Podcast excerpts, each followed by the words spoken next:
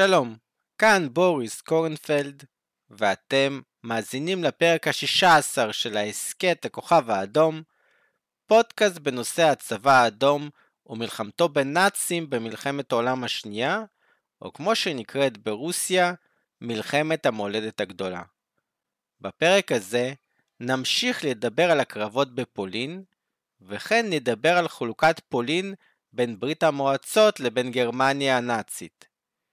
לאחר שהיו שלוש חלוקות פולין במאה ה-18 אשר חיסלו את פולין כמדינה עצמאית, הרי שחלוקת פולין ב-1939 לפעמים מכונה החלוקה הרביעית, אם כי לפי חלק מההיסטוריונים חלוקה זו מכונה החלוקה השביעית, כי היו עוד חלוקות פולין במהלך המאה ה-19 וה-20.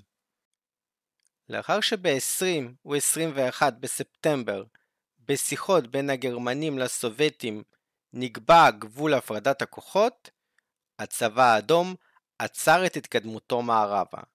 הסובייטים חיכו לנסיגת הכוחות הגרמנים בטרם התקדמו על מנת למנוע ירי טועה בין הכוחות. הצבא האדום היה אמור להתחיל את תנועתו מערבה רק ב-23 בספטמבר לאחר נסיגת הכוחות הגרמנים מהאזור. רק באזור סובלק או סובלקי, צפון מערבית לעיר גרודנו, הצבא האדום המשיך את התקדמותו עד שהגיע לעיר ב-24 בספטמבר. דווקא אזור סובלק, שקרובה לליטא ולפרוסיה, כפי שעוד מעט נראה, לא יישאר בידיים סובייטיות זמן רב. הגרמנים החלו בנסיגה ממזרח פולין. לצורך הנסיגה, הגרמנים היו צריכים לנתק מגע עם הכוחות הפולנים. לגרמנים היו שבויים פולנים רבים ושלל רב אותו היה צריך להעביר למערב פולין, לשטח שיישאר גרמני. בהתאם לסיכומים, שלל שהגרמנים לא יכלו להעביר למערב, הם העבירו לרוסים. לגבי ציוד גרמני, הוא אושר תחת הבטחה גרמנית והיה אמור להיות מועבר לגרמניה בהמשך. טנקים גרמנים סודיים, פנצר 4, היו אמורים להיות מועברים לגרמניה במיידי, או להיות מושמדים לרמה שלא ניתן יהיה לזהותם. ב-22 בספטמבר, כוחות הצבא האדום הגיעו לעיר ברסט כדי לקבל את השליטה על העיר מידי הגרמנים. כאן הולך להפריך מיתוס, אם לא לומר שקר גס, בדבר מצעד סובייטי גרמני משותף בעיר ברסט. כזכור מפרק 14, הקורפוס של הגנרל הגרמני אנס גודריאן כבש את העיר ברסט ב-14 בספטמבר, וב-17 בספטמבר הגרמנים כבשו גם את המבצר של ברסט. ב-20 בספטמבר, לאזור ברסט הגיעו הטנקים של הבריגדה ה-29 של הצבא האדום, תחת פיקודו של הקומבריג, כלומר המח"ט, היהודי סימון מייסביץ' קריבושיין. אגב, סימון מייסביץ' זה שיבוש רוסי של שמעון בן משה, שזה בדיוק השם ושם האב של אחי. בריגדת השריון ה-29 הייתה חלק מהארמיה הרביעית בפיקודו של וסילי צ'ויקוב, וסילי צ'ויקוב לנצח ייכנס להיסטוריה כמפקד הארמייה ה-62 שהגנה על סטלינגרד. עם הגעת הכוחות הרוסים לאזור, החלו השיחות על העברת העיר ברסט מהצבא הגרמני לידי הצבא האדום. בבוקר ה-22 בספטמבר, מבצר ברסט עבר לידי הצבא האדום, ולשעה 4 אחר הצהריים תוכנן טקס העברה של העיר מהגרמנים לסובייטים. גודריאן, לצורכי התעמולה הגרמנית, אכן רצה לערוך מצעד צבאי משותף של הצבא הגרמני והצבא האדום. אך המצביא היהודי החכם קריבושיין התחמק מהצעתו של הנאצי בתואנה כי חייליו עייפים מהמסע של הימים האחרונים, מה שאכן היה נכון. הגרמנים, אחרי חמישה ימי מנוחה, נראו הרבה יותר ייצוגיים ורעננים מאשר השריונרים הסובייטים אחרי חמישה ימי מסע. קריבושיין, הציע כי תחילה הגרמנים יעזבו בחגיגיות את העיר, ורק לאחר מכן חיילי הבריגדה שלו יצעדו בעיר המשוחררת. למען הסר ספק, אני אצטט מהיומן של הקורפוס הגרמני ה-14 של גודריאן. בזמן הדיונים על העברה החגיגית והמצעד, המפקד הרוסי הביע את רצונו כי הטנקים שלו לא ישתתפו במצעד, כי אחרת צוותי הטנקים לא יראו את המצעד של הכוחות הגרמנים. בהתאם לרצונו, תוכנית החגיגות שונתה כך מצעד הכוחות השריון הסובייטיים לא יתבצע, כאשר התזמורת הצבאית וצוותי הטנקים יעמדו ליד התזמורת של דיוויזיה 20 מול המפקד. כלומר, לפי המסמכים וגם לפי זיכרונותיהם של הגנרל הגרמני גודריאן והגנרל היהודי סובייטי קריבושן, לא היה מצעד משותף. הגרמנים צעדו מול הרוסים ויצאו מהעיר, ואז, לאחר שהגרמנים יצאו, הרוסים צעדו בעיר ללא הגרמנים. למרות זאת, העובדות לא מפריעות לרבים לדבר על המצעד הצבאי המשותף. השקר מגיע גם לוויקיפדיה באנגלית, שתחת הכותרת המצעד הגרמני-סובייטי בעיר ברסט-ליטובסק, בתוך הטקסט מסבירה שלמעשה לא היה מצעד משותף.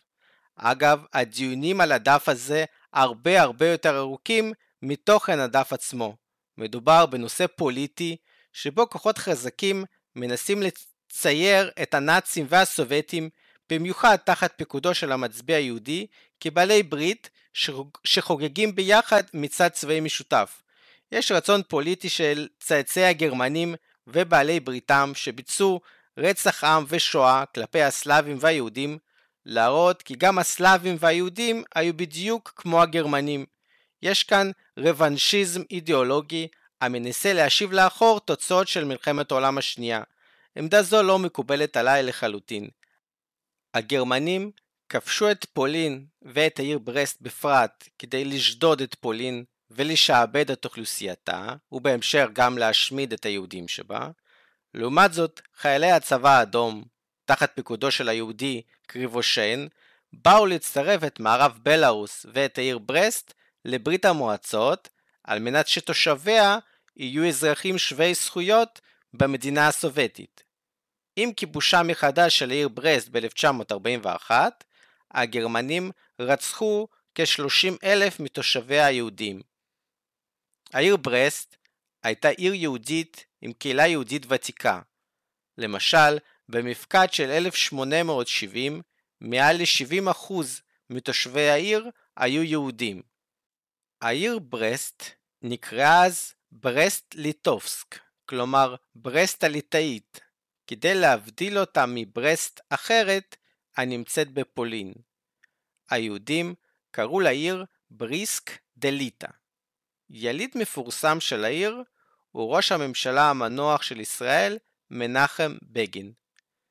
כאמור כבר בפודקאסט זה, ברית המועצות וגרמניה הנאצית לא היו בעלות ברית, אלא תיאמו את המהלכים שלהן על מנת למנוע עימות זו עם זו. העברה חגיגית של עיר או מבצר מצבא אחד לצבא אחר הייתה פרקטיקה מקובלת בעבר, כולל אצל כוחות שנלחמו זה כנגד זה. היו מצבים בהם הצדדים היריבים היו מגיעים להסכם ויוצאים במצעד מהעיר, תוך שהם מעבירים את העיר לצבא האויב שנכנס לעיר במצעד חגיגי. האם עכשיו יקראו להעברות עיר כאלה גם מצעדים משותפים? הגנרל היהודי סימיון קריבושן השתתף שוב בשחרור העיר ברסט ביולי 1944. בזמן שחרור בלארוס מהגרמנים ב-1944, מעל ל-150 אלף חיילי גרמניה ייפלו בשבי הסובייטי. מעל ל-50 אלף מהם יצעדו ברחובות מוסקבה. אם כבר אנחנו משבשים לחלוטין את המושג של מצעד צבאי משותף, אז אפשר לומר שגם ברחובות מוסקבה היה מצעד גרמני סובייטי משותף. בניגוד למצעדים בברסט, ברחובות מוסקבה השומרים הסובייטים באמת צעדו לצד השבויים הגרמנים. אגב, קריבושיין וגודריאן כמעט וייפגשו בעתיד. הגנרל הנאצי יתקדם בדרגות ויהפוך לרמטכ"ל הגרמני עד שיפוטר ב-28 במרץ 1945. שלוש שבועות אחר כך, ב-19 באפריל, כוחות הקורפוס הממוכן הראשון, שהיה תחת פיקודו של הגנרל היהודי קריבושיין, יפרצו את החזית הגרמנית באזור גבעות זלוב וישעטו לכיוון בירת גרמניה, ברלין. הטנקים של קריבושיין יהיו הראשונים להיכנס לברלין וגם השתתפו בכיתור העיר מכוחות גרמניים שאחרת יכלו להשתתף בהגנתה. על כיבוש ברלין, הגנרל סמיון קריבושיין קיבל את עיטור גיבור ברית המועצות. כל עוד בישראל מציינים את יום השואה, לא ייתכן שילדי ישראל ילמדו רק על הגיבורים כמו מרדכי אנילביץ' ופאבל פרנקל, שהם קומץ צעירים חסרי נשק והכשרה צבאית, מרדו בנאצים כנגד כל הסיכויים. חייבים גם ללמד את הילדים על סמיון קריבושיין, שהוביל את הטנקים שלו לברלין, בירת גרמניה הנאצית, כדי לסיים את השואה. כי את הנאציזם מנצחים עם טנקים בבירת המדינה הנאצית. ב-17 בספטמבר, הכוחות הפולנים שנסוגו דרומה נתקעו בכוחות הגרמנים שכבשו את העיר תמשוף לובלסקי. העיר הזו נמצאת דרומית לחלם, שלידה נפגשו זרועות הכיתור הגרמניות, אשר כיתרו את רוב הצבא הפולני יום קודם לכן. תומשוב לובלסקי גם נמצאת צפונה ללבוב, שכבר הייתה מקוטרת על ידי הגרמנים מ-14 בספטמבר. כך, בין הגרמנים ליד חלם לגרמנים בלבוב נשאר כוח פולני של חמש דיוויזיות רובעים, בריגדה של אלפיניסטים, בריגדה של פרשים וכוח המחץ, הבריגדה הממוכנת לה כ-30 שריוניות וטנקים קלים. אנקדוטה מעניינת היא שיהודה פינסקר, מראשי הציונות ומחבר הספר אוטו-אמנציפציה, נולד בעיר תומשוף לובלסקי, לפני שמשפחתו היגרה לאוקראינה והשתקעה באודסה. ובצירוף מקרים מוזר, מפקד הכוח הפולני, בעל שם משפחה דומה לפינסקר, תדאוש פיסקור, הורה לכוחותיו לכבוש את העיר תמשוף לובלסקי מידי הגרמנים. ב-18 בספטמבר, הבריגדה הממוכנת תקפה את תמשוף לובלסקי והצליחה לכבוש כמחצית מהעיר, אך לאחר הגעת תגבורת גרמנית, הפולנים נסוגו מהעיר. בלילה שבין ה-18 ל-19 בספטמבר, הפולנים ניסו שוב לכבוש את העיר, אך שוב ללא הצלחה. גם הניסיון השלישי בלילה שבין ה-19 ל-20 בספטמבר לא צלח, והגנרל פיסקור החליט להיכנע לגרמנים. כ-11,000 חיילים פולנים נפלו בשבי לאחר הקרב. באותו הזמן, כ-40 קילומטרים צפונה משם, כוח פולני גדול אחר, עם כ-40 אלף חיילים, 225 תותחים, גם הוא נסוג דרומה. הכוחות נעו מאזור חלם לכיוון העיר זמושץ, שכבר נכבשה על ידי הגרמנים. ליד העיר זמושץ התרחשו הקרבות בין הפולנים לצבא האדום ב-1920. אתם מוזמנים לשמוע שוב את הפרקים 3 ו-4 על המלחמה בין הצבא האדום לצבא פולין. כעת, ב-1939, מפקד הכוח הפולני, גנרל דאב ברנקי, הורה לצבאו לכבוש את זמושץ ב-20 בספטמבר. אולם, בלילה שבין ה-19 ל-20 בספטמבר, נודע לו על הקרבות ליד תמושוב לובלסקי, והוא החליט לבוא לעזרה. גנרל פיסקור לא ידע על הכוח הפולני שבא לעזרתו מצפון, וכאמור נכנע ב-20 בספטמבר. ב-21 בספטמבר, כמה שעות לאחר כניעתו של גנרל פיסקור, חלק מהכוח הפולני הצפוני, בראשותו של גנרל קרוקוביץ' בג'ג'מירסקי, הגיע לפאתי העיר תמשוף לובלסקי, ותקף את הגרמנים באזור. הגרמנים כעת העבירו את הכוחות שסיימו לתאר את השטח מהפולנים של השלב הראשון של הקרב, על מנת להדוף את הפולנים התוקפים. כך התחיל השלב השני של הקרב על תומשוב לובלסקי. מבין הכוחות הפולנים באזור, כוח מוצלח יחסית היה כוח הפרשים תחת פיקודו של ולדיסלב אנדרס. אחת מבריגדות של גנרל אנדרס קיבלה את הפקודה לכבוש מהגרמנים את העיירה קרסנוברוד ב-23 בספטמבר. הפרשים הפולנים הסתערו על הגרמנים ופרצו את קווי ההגנה שלהם, תוך שהם גורמים להם לאבידות ומניסים אותם. באותו הזמן, יחידת פרשים גרמנית, שהייתה שייכת לאוגדת חיל הרגלים, הסתערה על הפרשים הפולנים. באחד מקרבות הפרשים בפרשים האחרונים בהיסטוריה, הגרמנים הופסו ונסוגו. הפרשים הפולנים כבשו את העיירה, תוך שהם לוקחים בשבי כמאה גרמנים ומשחררים כ-40 שבויים פולנים שהוחזקו בעיר. בסופו של דבר, ידם של הגרמנים הייתה על עליונה, ורוב הכוחות הפולנים באזור תמשוב לובלסקי נכנעו עד ל-26 בספטמבר. אולם, הכוח של גנרל אנדרס הצליח לסגת דרומה, שם הוא נתקל בכוחות הצבא האדום שהחליפו את הגרמנים באזור. ב-27 בספטמבר, כוחות אנדרס נלחמו כנגד כוחות הצבא האדום דרומית ללבוב, וב-28 בספטמבר כוחות אנדרס פוזרו. אנדרס וכמה מקציניו ברחו, ורק ב-30 בספטמבר הוא נפל בשבי הסובייטי. ב-1941 אנדרס הזה יקים בברית המועצות את הארמיה הפולנית של אנדרס. בארמיה הזו ישרת מנחם בגין ויגיע איתה לארץ ישראל. בין ה-23 ל-28 בספטמבר נערכו דיונים בין הסובייטים לבין הגרמנים. הסובייטים רצו לקבל לתחום השפעתם את ליטא, אשר לפי הפרוטוקול הסודי הייתה אמורה להיות גרמנית.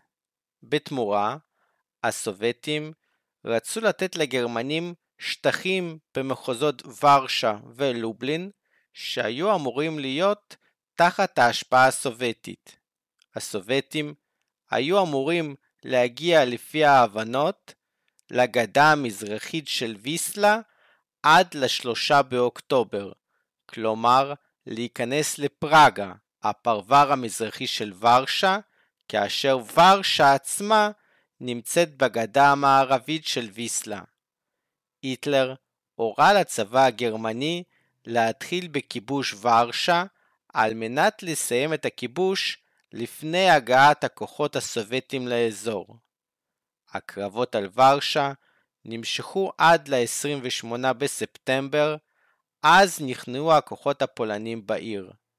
במהלך הקרבות נהרגו כ-8,000 יהודים תושבי העיר.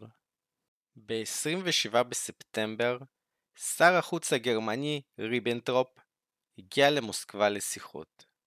ריבנטרופ אמר כי גרמניה מעוניינת באזורי פולין עם נפט ויערות שחסרים לגרמניה.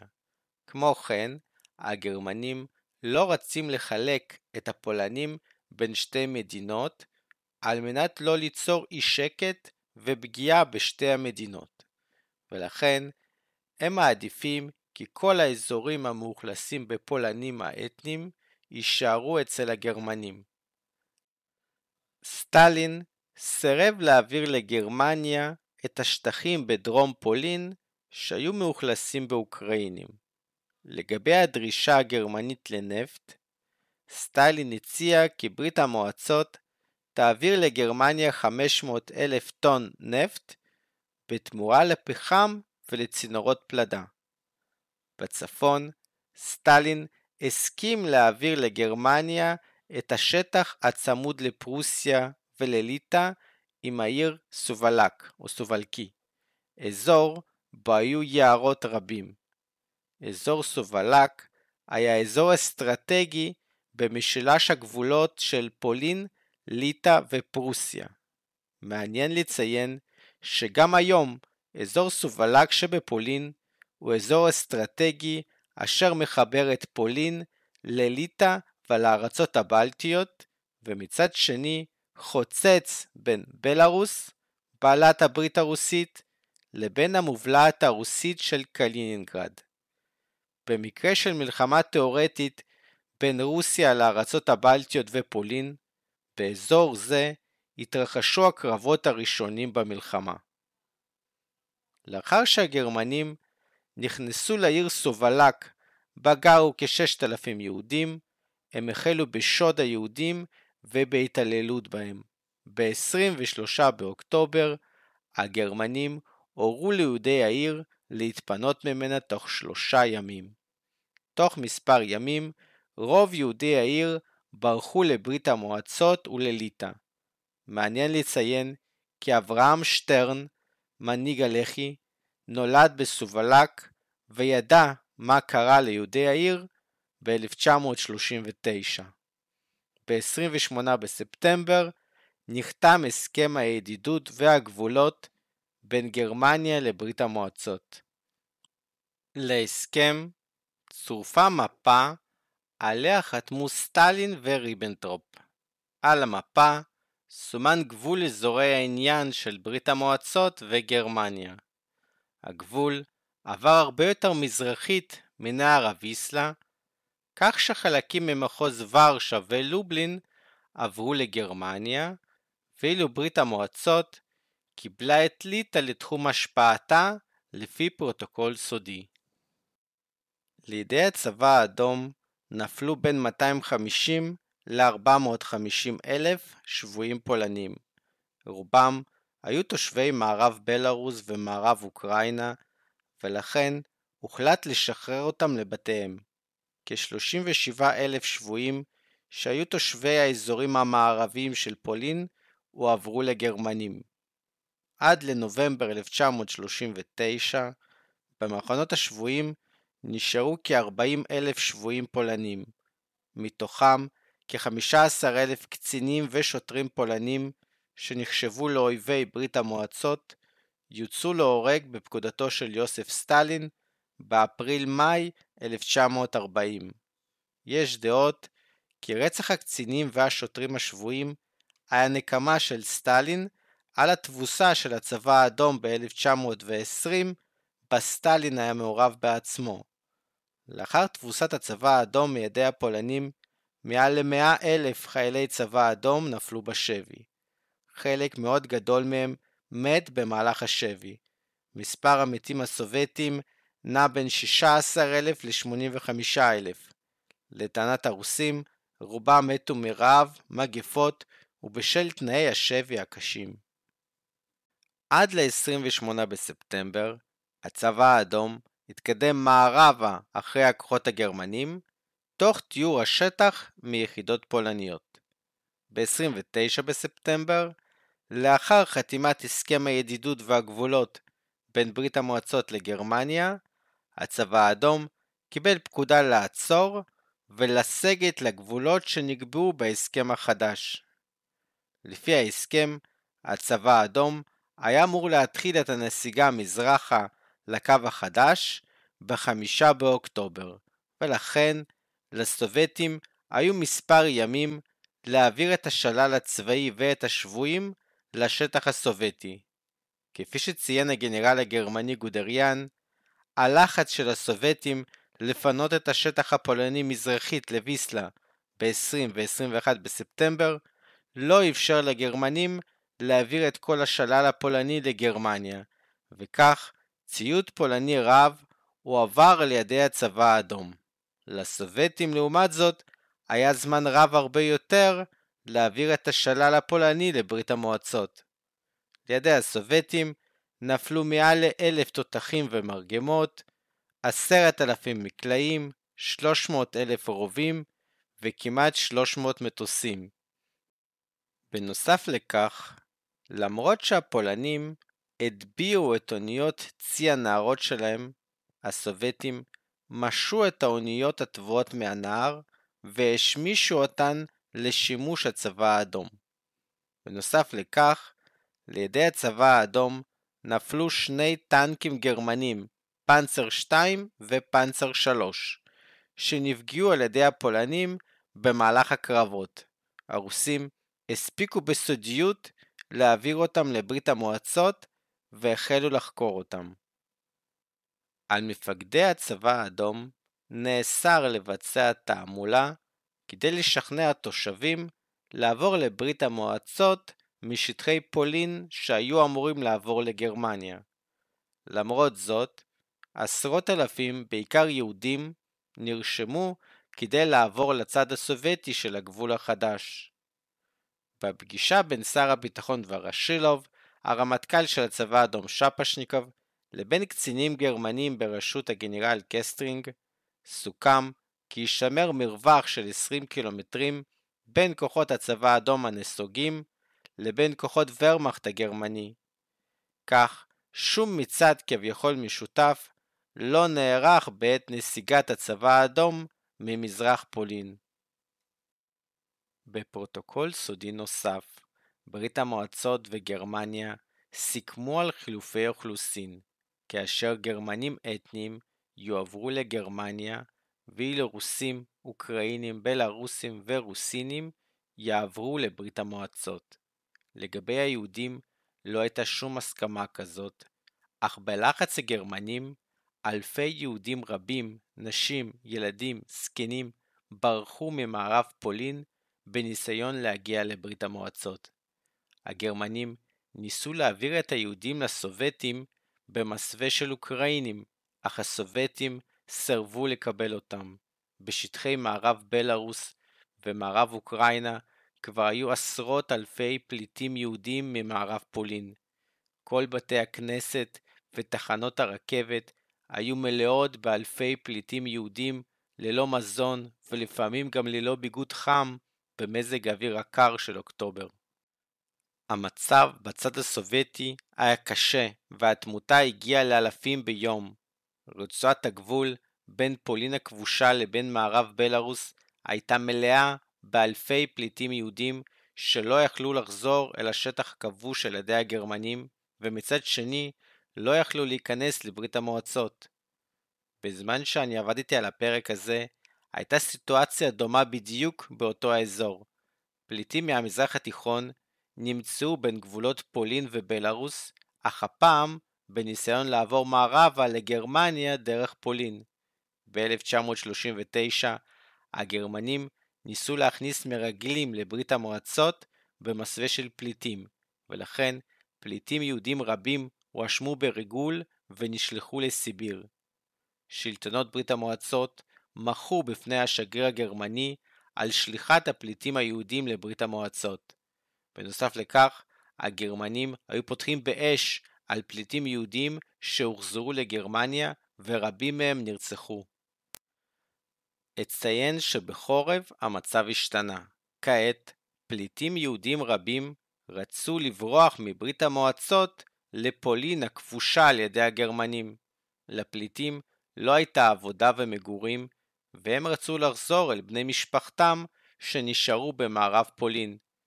קרובי משפחתם בפולין כתבו שהמצב תחת הכיבוש הגרמני לא נורא כל כך, מאות ואף אלפי יהודים היללו את גרמניה ואת היטלר ועמדו שעות בתור לקבל אשרת נסיעה לצד הגרמני.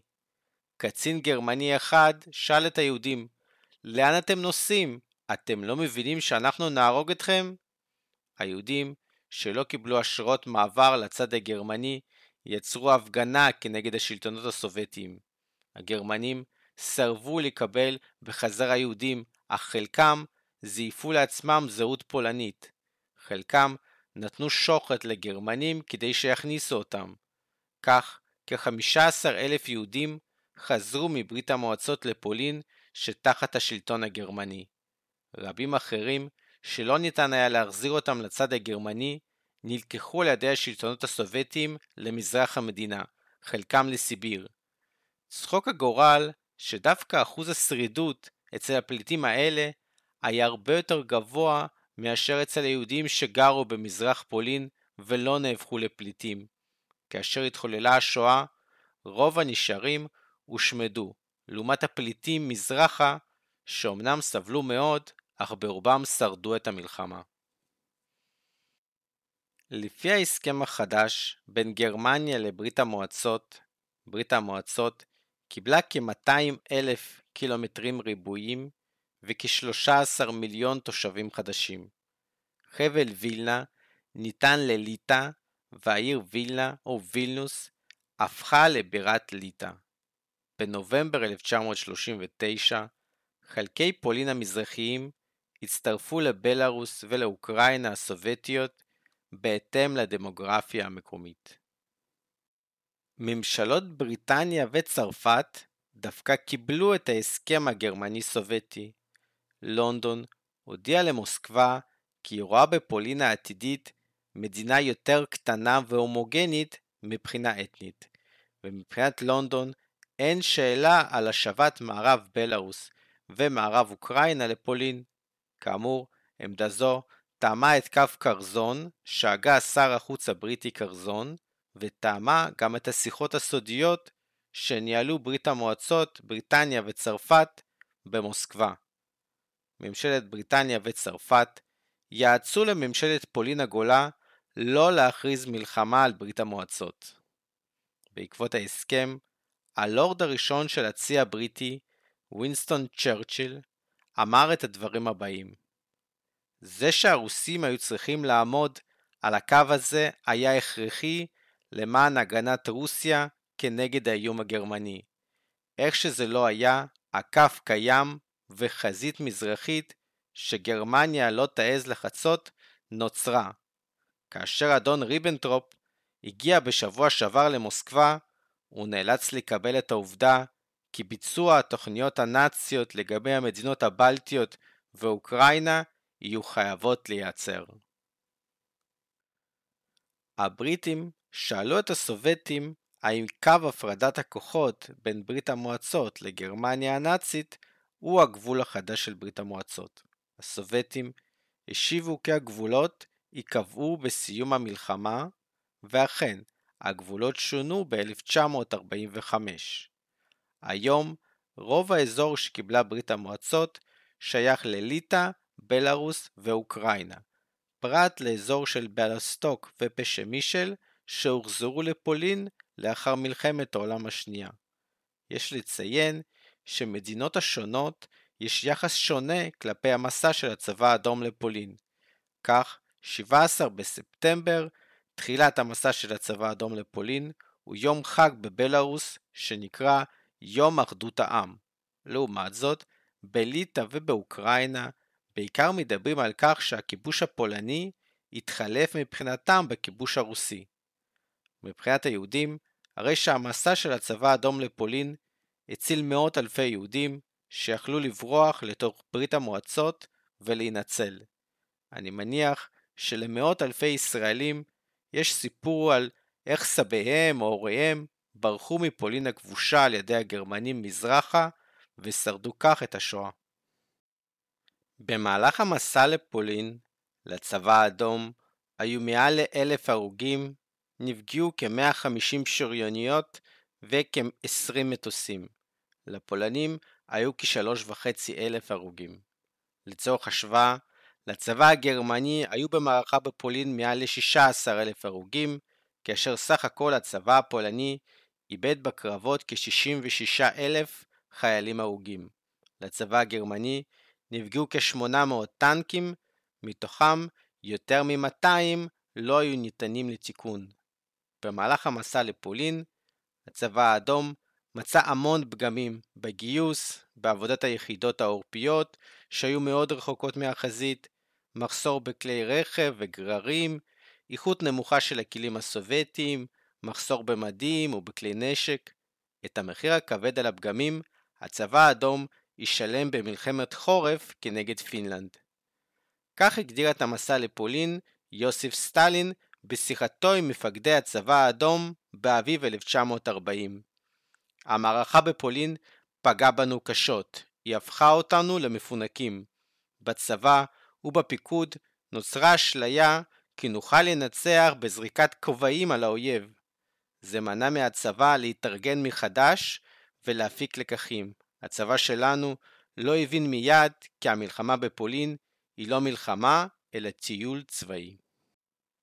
עד ל-6 באוקטובר כל הכוחות הפולנים נכנעו לכוחות הגרמנים והמערכה הזו הסתיימה. במערב, בריטניה וצרפת המשיכו להיות במצב של מלחמה מול גרמניה, אך עד ל-4 באוקטובר כל החיילים הצרפתיים נסוגו מגרמניה ושבו לעמדותיהם בצרפת. הבריטים והצרפתים הפעילו מצור ימי על גרמניה, אך על הקרקע לא היו קרבות או הפגזות הדדיות. המלחמה הפכה להיות מלחמה מדומה. ספטמבר-אוקטובר 1939 היו חודשים בהם הצבא האדום נלחם הן במזרח הרחוק כנגד היפנים והן במערב כנגד הפולנים. הלחימה הן במזרח והן במערב כמעט בו זמנית הזכירה לתושבי ברית המועצות את התקופה של מלחמת האזרחים שנערכה לפני כשני עשורים בהם הקרבות היו הן במזרח והן במערב. בהתאם לכך, עלתה הפופולריות של השיר פרידת אנשי הקומסומול.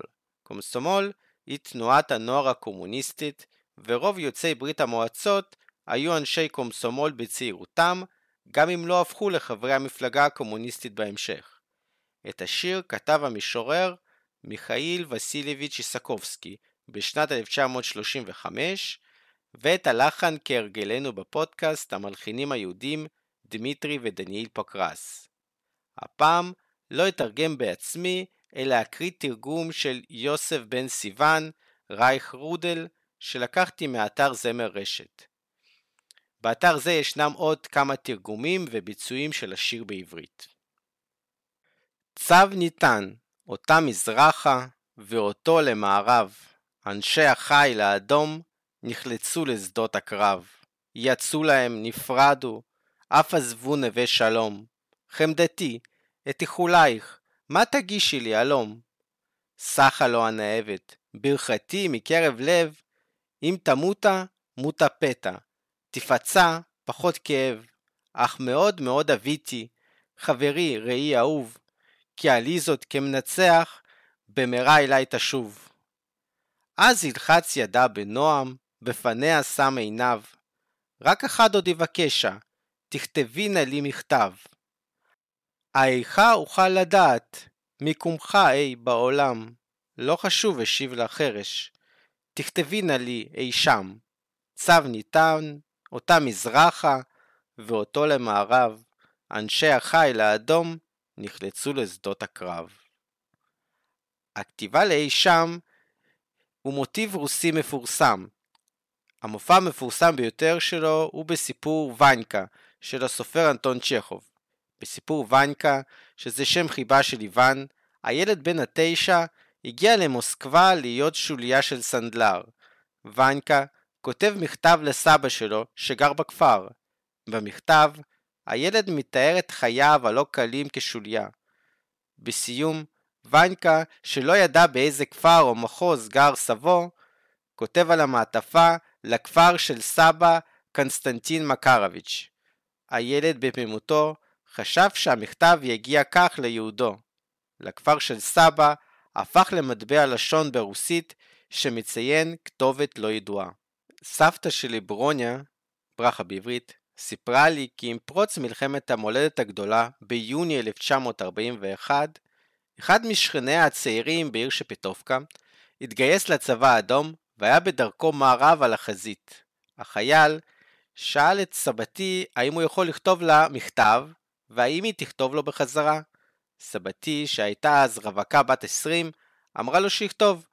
ממש ברוח השיר פרידת אנשי הקומסומול, כעבור זמן קצר, סבתי ומשפחתה נאלצו לברוח מהנאצים מזרחה לתוך רוסיה במה שנקרא אבקואציה. לא ידוע מה קרה לאותו חייל, מבחינה סטטיסטית, רוב חיילי הצבא האדום שבלמו את הגרמנים בתחילת המלחמה לא שרדו עד לסופה. ברור שבגלל האבקואציה שום מכתב לא יכול היה להגיע לאי שם בכתובת החדשה. בזמן המלחמה, סבתי שירתה בשירות הדואר, ווידאה שלפחות מי שכן ידע את הכתובת ואת מספר היחידה, המכתבים שלו יגיעו לנמענים. למזלי, אחרי המלחמה ב-1945, סבתי ברוניה התחתנה עם סבא שלי, מנחם מנדל, ששרד בגטו ברשד. זה ממש צחוק הגורל רק לחשוב על המצב שבו מלחמת העולם השנייה לא הייתה מתרחשת, וסבתי הייתה מתחתנת עם איזה שכן בשפיטובקה. במצב כזה, אמי לא הייתה נולדת, וכך גם אני.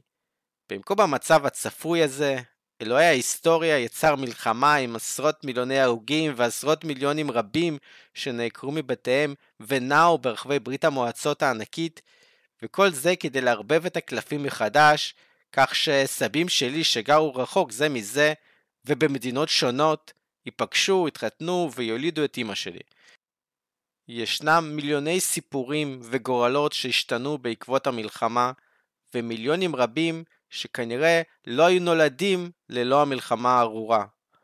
כמובן שהיו נולדים ילדים אחרים, ורבים הרבה יותר, אבל אלה היו אנשים אחרים מאלה שנולדו בפועל. אכן, חומר למחשבה היכן היה אלוהים בזמן השואה. כאן אנחנו מסיימים את הפרק, ואתם מוזמנים לשמוע את השיר פרידת אנשי הקומסומול ברוסית, בביצוע ויקטור וויאצ'יץ' ויורי סילנצייב, ותזמורת הרדיו והטלוויזיה של ברית המועצות. להתראות.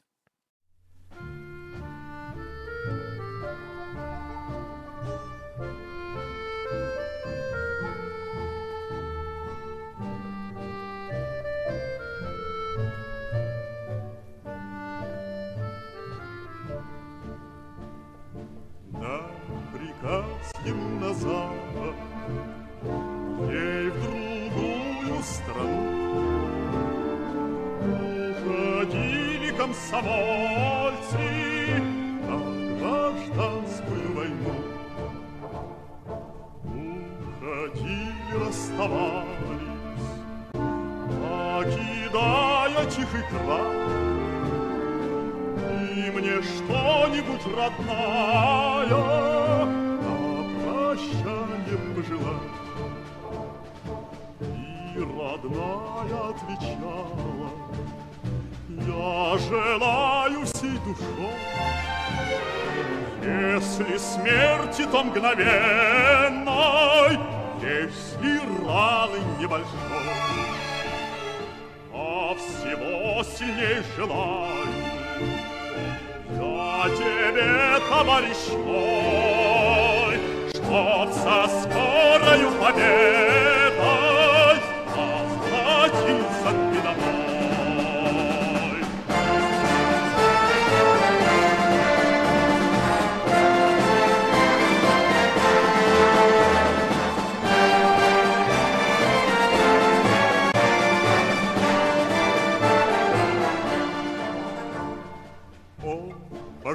пожал подруге руку, глянул в девичье лицо. А еще тебя прошу я, напиши мне письмеца. Но куда же напишу я, как я твою знаю путь? Все равно, сказал он тихо, куда-нибудь.